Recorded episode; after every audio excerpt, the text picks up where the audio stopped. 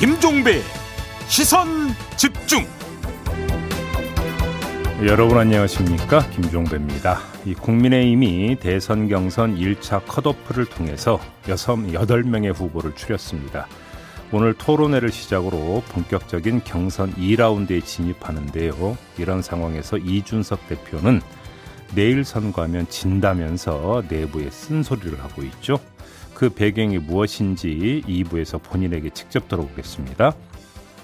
윤석열 후보의 부인 김건희 씨의 논문 부정 의혹에 대해서 검증 시효가 지났다면서 조사를 포기한 국민대 내부에서도 반발이 점점 커지고 있다고 하는데요. 3부에서 국민대 교수 한 분 연결해 학내 분위기 들어보겠습니다. 9월 16일 목요일 김종배의 시선 집중 광고 듣고 시작합니다.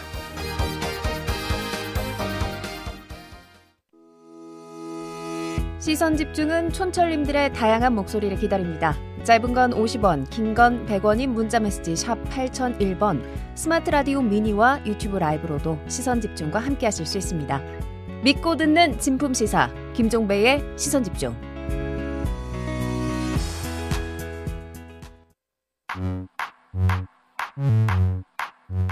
뉴욕에 뉴욕 타임즈가 있다면 시선 집중에는 JB타임즈가 있다 촌철살인 뉴스 총정리 JB타임즈 네, 더 막내 작가와 함께 시선 집중의 문을 열겠습니다. 어서 오세요. 네, 안녕하세요. 네. 시선 집중 알라민 JB가 명명한 이름 기억하십니까? 네. 네, 아이디 초원님이신데요. 음. 시선 집중 듣고 있으면 나의 품격이 올라가는 듯이라고 보내주셨고요. 네. 또 단골 촌철님이신데요. 성재경님은 네. 오늘도 정치꾼들의 싸움은 짜증나지만 종배님 분석 잘 참고하시어 올바른 시사성 확보하시기 바랍니다. 라고 네. 인사를 전해주셨습니다. 네. 압박감이 밀려오네요. 네. 그리고 이하나 이사님이 음. 아 이하나 이삼님이신데요. 네. 어제 보내주신 커피 잘 마셨습니다. 생각지도 못한 surprise 선물로 하루 종일 행복했습니다. 고맙습니다.라고 보내주셨는데 그것도 뭔 얘기예요? 또 눈이 번쩍 뜨이시죠. 네. 커피라고 네. 하니까 네. 저희가 생방송 진행하면서 네. 문자 보내주신 분들한테 음. 소개해드리고 커피를 매일 드리고 있거든요. 아, 그래요? 네. 고지도 없이? 이거는 그냥 늘 하는 아, 서비스입니다. 늘, 아, 네. 소소한 보답이라고나 할까요? 음, 그래요? 저는 안 주는 거예요. 계속 계속 질문 드리는데 네, JB. 네, 네. 넘어가실까요? JB 타임 가겠습니다. 네. 어제 발표된 국민의힘 1차 컷오프 결과 3명의 탈락자가 나왔습니다. 네. 이제는 말할 수 있잖아요, JB. 예상하고 일치했습니까? 뭐 대충 당연히 맞다고 하겠죠? 확인할 길이 없으니까. 뭐 제 속만 까보시든지. 네. 자, 그리고 어제 홍준표 대표가, 아, 홍준표 후보가 시선 집중과의 인터뷰에서 네. 1등을 했니, 2등을 했니, 별 의미가 없다. 음. 나는 2등만 해도 크게 만족한다. 앞으로 시간은 많다. 허허허. 이렇게 얘기를 했어요. 네. 그 웃음의 의미는 뭔가 1등을 할 것 같다라는 느낌이 있기도 했었는데, 네. 뭐 본인은 계속 2등만 해도 만족한다 이렇게 얘기를 하긴 했었죠. 또 다른 메터도 있잖아요. 컷오프만 안 당하면 다행이다. 네. 그 러면서 이제 윤석열 후보에 대해서 평가하기를 음. 처음에 굉장히 부풀 대로 부풀어 올랐지만 제도약할 만한 호재가 없다. 이렇게 평가를 했었습니다. 음, 네. 과연 홍 후보와 윤 후보 중에 누가 1등일까요? 그 결과는 궁금하지만 알 수가 없습니다. 밝히지 음. 않기 때문에. 네. 근데 각 캠프는 서로 자신들이 1위를 했다 뭐 이런 주장들을 좀 하고 있더라고요. 네. 윤석열 후보는 내가 가장 확실한 승리 카드다 이런 입장을 냈고요. 음. 홍준표 캠프 관계자는 국민 여론조사에서 이긴 건 확실하다 이렇게 자신감을 나타냈습니다. 네. 자, 2차 컷오프는 10월 8일입니다. 음. 이 컷오프를 앞두고 총 6번의 TV 여- 토론이 열립니다. 오늘 드디어 그 첫 토론회가 있는데요. 네. 그동안 토론 왜 안 하냐? 좀 하자 말이 많았잖아요. 네. 드디어 열리는 국민의힘 대선 후보의 첫 토론회 음. 좀 기대도 되고 궁금하기도 한데 음. 제이비가 관전 포인트를 좀 짚어주시죠. 아마 이 질문하면 거의 모든 사람이 윤석열 후보와 홍준표 후보 간의 맞 토론 뭐 다 이걸 꼽지 않겠습니까? 그러니까요. 근데 이제 중요한 것은 가- 당연히 관심사인데 이제 토론에서 어떤 데 포인트를 놓고 볼 거냐. 음. 그러니까 근데 내용도 중요한데요.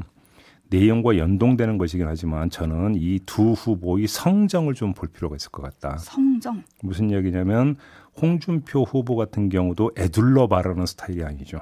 그렇죠. 막 말 그대로 직격을 하는 스타일 아니겠습니까? 네. 그다음에 윤석열 후보 같은 경우도 과거 국정감사 이럴 때뭐 막 이 탁자까지 내리치면서 맞받아치는 스타일 아니겠습니까? 그렇죠. 자, 이 두 분의 성장이 강대강으로 맞부딪히면 어떻게 될까? 저는 그게 궁금한데요. 음. 토론에서 흥분하면 진다는 말이 있지 않습니까? 네. 결국은 이제 토론의 내용, 컨텐츠도 보겠지만 태도도 보지 않겠느냐. 음흠. 그죠? 네. 자, 이 태도 관리를 어떻게 할 것인가? 저는 이것도 좀 유심히 봐야 될 부분이라고 생각을 합니다. 알겠습니다. 오늘 보고 내일 또 다시 한번 얘기를 한번 해보도록 네. 하고요. 2차 컷오프는 이제 4명을 추리는 거거든요. 음. 8명에서 4명으로 추리는 건데 네. 현재 판세를 2강 1중이라고 많이들 얘기를 하더라고요. 음. 그래서 4회를 누가 할 거냐 이게 또 관심 아니겠습니까? 네. 최재형 후보가 1차 컷오프를 앞두고 캠프 해체를 선언을 했잖아요. 네. 이분이 선전할지도 관심이던데 어떻게 보세요? 캠프 해체를 선언한 걸 어떻게 이해를 할 수가 있냐면 스피커를 줄였다는 말로도 해석을 할 수가 있어요. 내가 직접 뛴다. 그러니까 최재형 후보 대신에 나와서 이야기하는 사람들이 이제는 활동 반경이 사라져 버린 거잖아요. 네. 그러면 그 줄어든 스피커만큼 최재형 후보 본인의 스피커 출력을 올려야 되잖아요. 그렇죠. 그잖아요. 네. 근데 스피커 출력을 올리는 게 말을 많이 하는 것도 있지만 많은 액션이 필요해요. 많이 돌아다니고 네. 많이 만나고 음. 많이 퍼포먼스하고 이렇게 돼야 되는데 네. 그걸 할 수 있을까? 얼마나 할 수 있을까? 요걸 좀 봐야 될 것 같습니다. 그러게 또 다니는 거 이게 혼자 가방 메고 뭐 이렇게 걸어 다니고 이런 거 하면 안 되고 많이 보이는 걸 아니 뭐 전 누구라고 얘기하지 않았습니다. 네. 많이 보이는 걸 해야 되는데 음. 뭐 최재형 후보가 이준석 대표를 롤 모델로 삼았다 뭐 이런 분석도 있던데 네. 잠시 후에 이준석 대표가 출연을 하니까요. 음. 한번 물어보도록 하고요. 네. 자 뉴스와 분석이 함께하는 제이비타임즈 오늘 주목할 뉴스들 챙겨드리겠습니다. 첫 번째 뉴스는 오디오로 먼저 만나보시죠. 충청 경선 패배 이후 의원직 사퇴를 선언했던 이낙연 전 대표가 일주일 만에 본회의 표결을 거쳐 의원직을 내려놨습니다. 이 전 대표는 정권 재창출이라는 책임 앞에 가장 중요한 것을 던지기로 했다면서도 의원으로서의 책임을 다하지 못한 데 대해선 울먹이며 사과했습니다. 서울 종로구민 여러분께 죄송합니다. 저희 보좌진 여러분께도 사과드립니다. 네. 윤희숙 의원 사직안에 이어서 이낙연 의원 사직안도 어제 본회의에서 처리가 됐습니다. 네. 209표 가운데 찬성 151표, 반대 42표, 기권 16표 이렇게 나왔습니다. 조금 전에 뉴스 리포트에서 전해드린 대로 신상 발언에서 이낙연 전 의원은 정권 재창출이라는 역사의 책임 앞에 제가 가진 가장 중요한 것을 던지기로 결심했다. 이렇게 이야기를 했거든요. 네. 되풀이되는 의원직 사퇴 이걸 좀 어떻게 봐야 될까요? 뭐 이낙연, 윤희숙 두 전직 의원의 경우를 이번에 묶어서 한번 좀 얘기를 해봅시다. 네. 이낙연 전 의원은 정권 재창출을 위해서 의원직을 던졌고 일전에 전한 바가 있는데요. 윤희숙 전 의원은 정권 교체를 위해서 의원직을 던진다 이렇게 밝힌 바가 있었습니다. 음. 그러니까 이두 면, 이두 장면에서 읽을 수 있는 건 뭐냐? 고지전, 정권을 지키느냐 탈환하느냐라고 하는 그 고지전에 임하는 결기 같은 것 아니겠습니까? 네. 근데 그게 꼭 미화될 건 아닌 것 같다. 이런 말씀을 드리고 싶은 건데 한번 생각을 해봅시다. 정권 재창출 또는 정권 교체의 도구가 의원직이라는 거 아니겠습니까? 네. 이두 사람에게는 더 정확히는 도움이 안 되는 도구다 이런 거 아니겠습니까? 음. 그러니까 던지는 거 아니겠습니까? 이게 말이 되는 겁니까? 대의민주주의 원리에 따르면 의원직을 잘 수행하는 게 오히려 정권 재창출이나 정권 교체의 발판이 돼야 하는 거 아니겠습니까? 음. 이론적으로는 그런 거 아니겠습니까? 그잖아요. 음. 뭔가 뒤집힌 것 같지 않습니까? 네, 뭐 그래서 오히려 내년 대선판만 키웠다, 뭐 이런 음. 평도 나오기는 하던데요. 네. 이로써 이제 내년 3월 9일에 치러지는 대선이 윤희숙 전 의원의 지역구죠, 서울 서초 갑 그리고 최근 당선 무효형이 확정이 된 정전순 전 의원의 지역군 청주 상당 그리고 이낙연 후보의 지역구인 정치 1번지 종로까지 이제 보궐을 치르게 됐습니다. 네. 이렇게 되면은 각 당은 대선 전략뿐만 아니라 미니 총선 전략도 좀 짜야 되는 거 아닙니까? 일반적으로는 대선과 함께 치러지는 보궐선거이기 때문에 대선에 흡수가 된다고 봐야 되는 거죠. 일반적으로. 그러기엔 판이 좀 커진 것 같은데요. 근데 문제는 여기에는 어떤 특수성이 하나가 있냐면 종로라고 하는 특수성이 제가 볼 때는 가장 중요한 것 같은데요. 네. 왜 그러냐면 정치 1번지라고 하는 점도 있지만 서울의 중심이거든요. 근데 그렇죠. 지금 그 각종 여론조사에서 나오고 있는 결과의 추이를 보면은 서울 지역의 민심이 사실은 가장 중요할 수가 있어요. 특히나 음. 이게 어느 한 정당, 어느 한 후보로 쏠려 있지가 않아요. 서울 지역 같은 어, 경우는. 네. 이런 상태에서 아, 중량감이 큰 사람이 아주 전략적으로 종로에 출마를 해서 예를 들어서 딱 한 가운데에서 선거전을 펼치면서 대선과 연동을 시켜버리면 그래서 서울 지역의 민심을 일정하게 흔들어 버릴 수가 있다면 만에 하나라도 네. 이게 대선에 의해서 종속되는 종로구 보궐선거가 아니라 대선의 어떤 그 병참 루트가 되는 종로구 보궐선거도 될 수가 있다. 음. 그 점을 좀 주목해서 봐야 될 것 같아요. 그러니까요. 지금 박호진 님도 종로 구민들 민심은 어쩌고요? 라고 보내주셨고요. 네. 삼순 금동 님도 도저히 이해를 못 하겠어요. 뭐 이런 의견들이 있는데 반면에 4310 님은 결단은 결단으로 봐줍시다. 뭐 가벼워서 던졌겠냐. 그만큼의 결기를 보인 거 아니냐. 이런 의견들도 올라오고는 있는데요. 네. 어쨌든 이제 이낙연 후보가 던진 종로 이게 비니까 음. 여기에 그러면 누가 나와야 되냐. 지금 말씀하신 것처럼 서울 민심에서 종로가 중요하잖아요. 네. 그런 만큼 여야가 거물급 인사를 대선 후보랑 런닝메이트로 해서 나가자 뭐 이런 얘기도 나오더라고요. 네. 그래서 나오는 이름들이 임종석 전 실장, 나경원 전 의원 그리고 준스톤, 이준석 대표 뭐 음. 이런 이름이 거론이 되던데 네. 이런 그림도 좀 가능할까요? 조금 전에 제가 말씀드린 게 바로 이 문제하고 연결이 되어 있는 거죠. 특히 종로 같은 경우. 네. 자 이제 그래서 그러니까 그 중량감이 큰 사람이 나와버린다. 이렇게 되어버리면 어떻게 되느냐. 요 문제가 음. 어, 관전 포인트이다. 이렇게 봐야 될 것 같고요. 네. 다다다님이 종로구 준스톤 나오겠네요라고 해주셨는데 이건 잠시 후에 한번 물어보시죠. 그리고 한 말씀을 제가 더 추가하겠습니다. 네. 아까 그 이낙연 전 의원의 그 사태의 변에서 제가 가진 가장 중요한 것을 던지기로 결심했다 이렇게 그 말을 했다고 전해드리지 않았습니까? 네. 제가 볼 때 이 표현은 잘못된 표현입니다. 음흠. 왜냐하면 의원직은 이낙연 의원의 소유물이 아닙니다. 그건 위임된 자리입니다. 그렇죠. 다시 말해서 비유를 하자면 자기 집이 아니라 전세였어요, 전세. 4년 전세. 네. 4년 전세권을 가지고 매매를 할 수는 없습니다. 음, 그렇지 않습니까? 음. 제가 가진 가장 중요한 것은 아니다.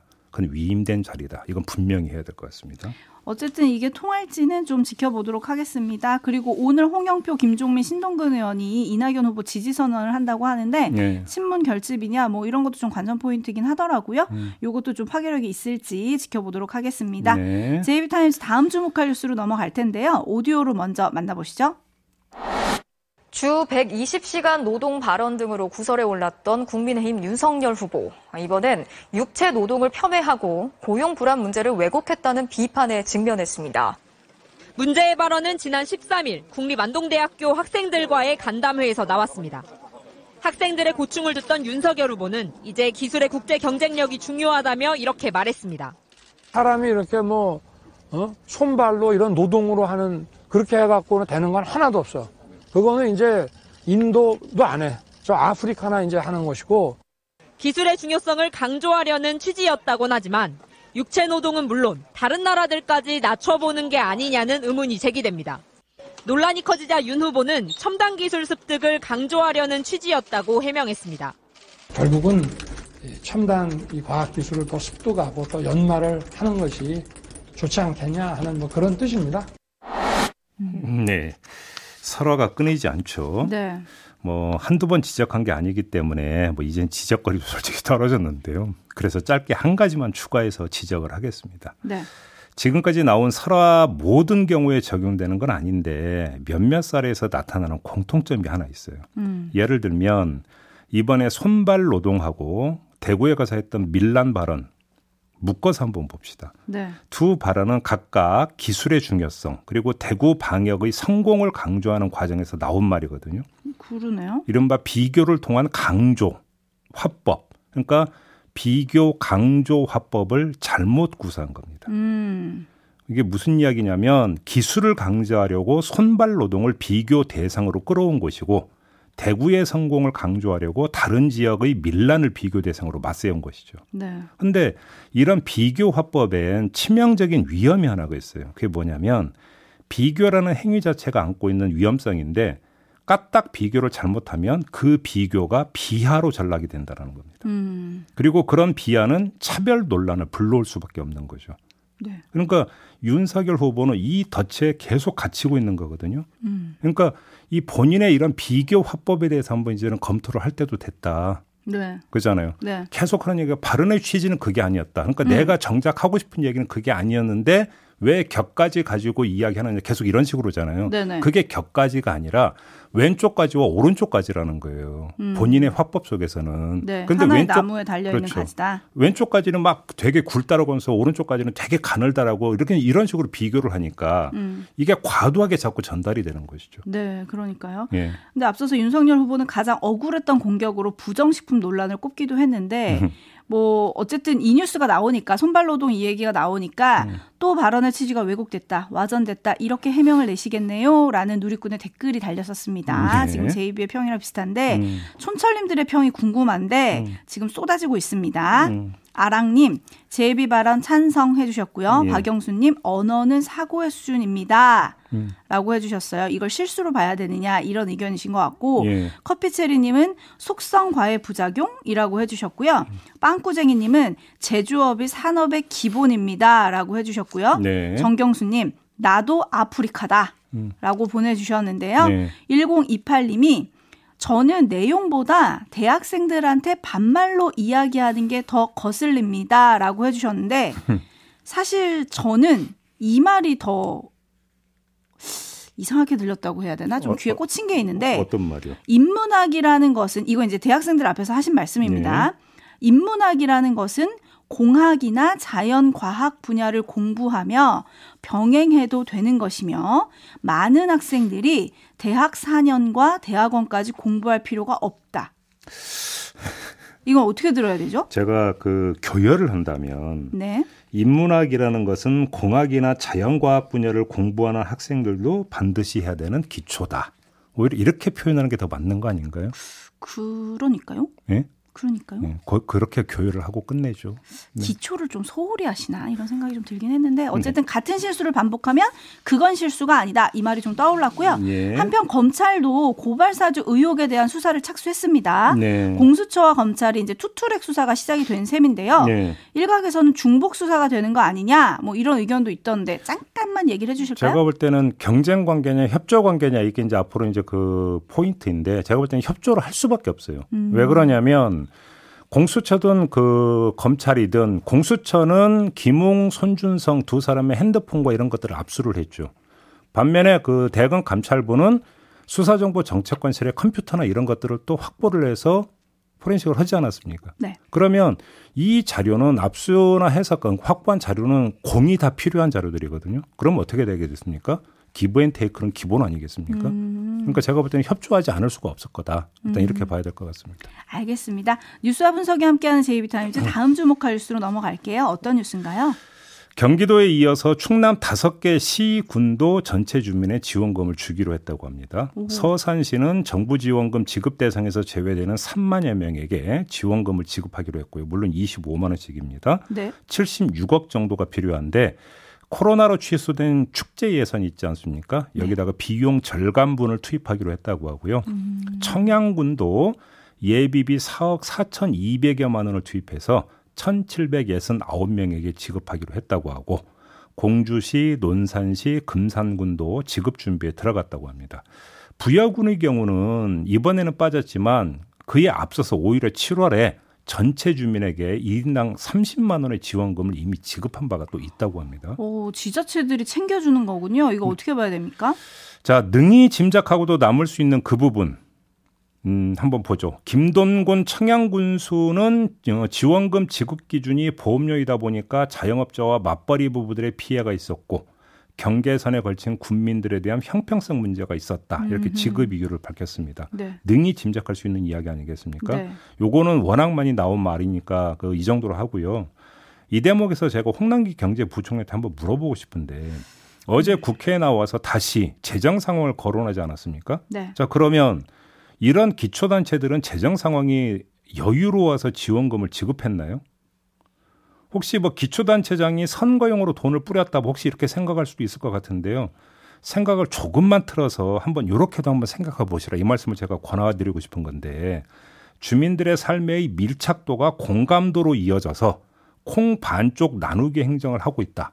이렇게 생각할 여지도 있는지 한번 돌아보시라 이 말씀을 드리고 싶습니다.